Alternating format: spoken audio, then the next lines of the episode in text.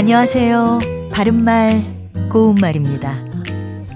KBS 텔레비전에서 방송되고 있는 우리말 교육에서 나왔던 문제를 짚어보겠습니다. 오늘은 우리말 달인 도전 1단계 문제로 두 개 중에서 맞는 표현을 맞히면 됩니다.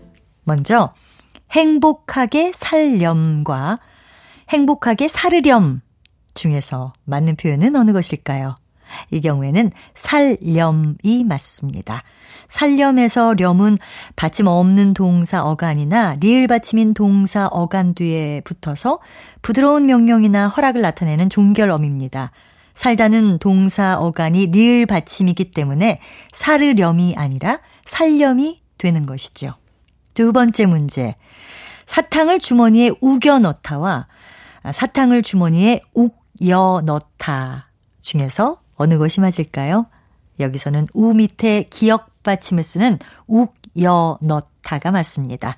이 말은 주위에서 중심으로 함부로 밀어넣다를 뜻하는 동사인데요. 욱다의 사동사인 우기다와 넣다가 합해진 표현입니다. 그리고 우유값과 우유 꽉 가운데 맞는 표현은 어느 것일까요? 우리가 잘못 사용하는 표현 중에 곽이라는 게 있습니다.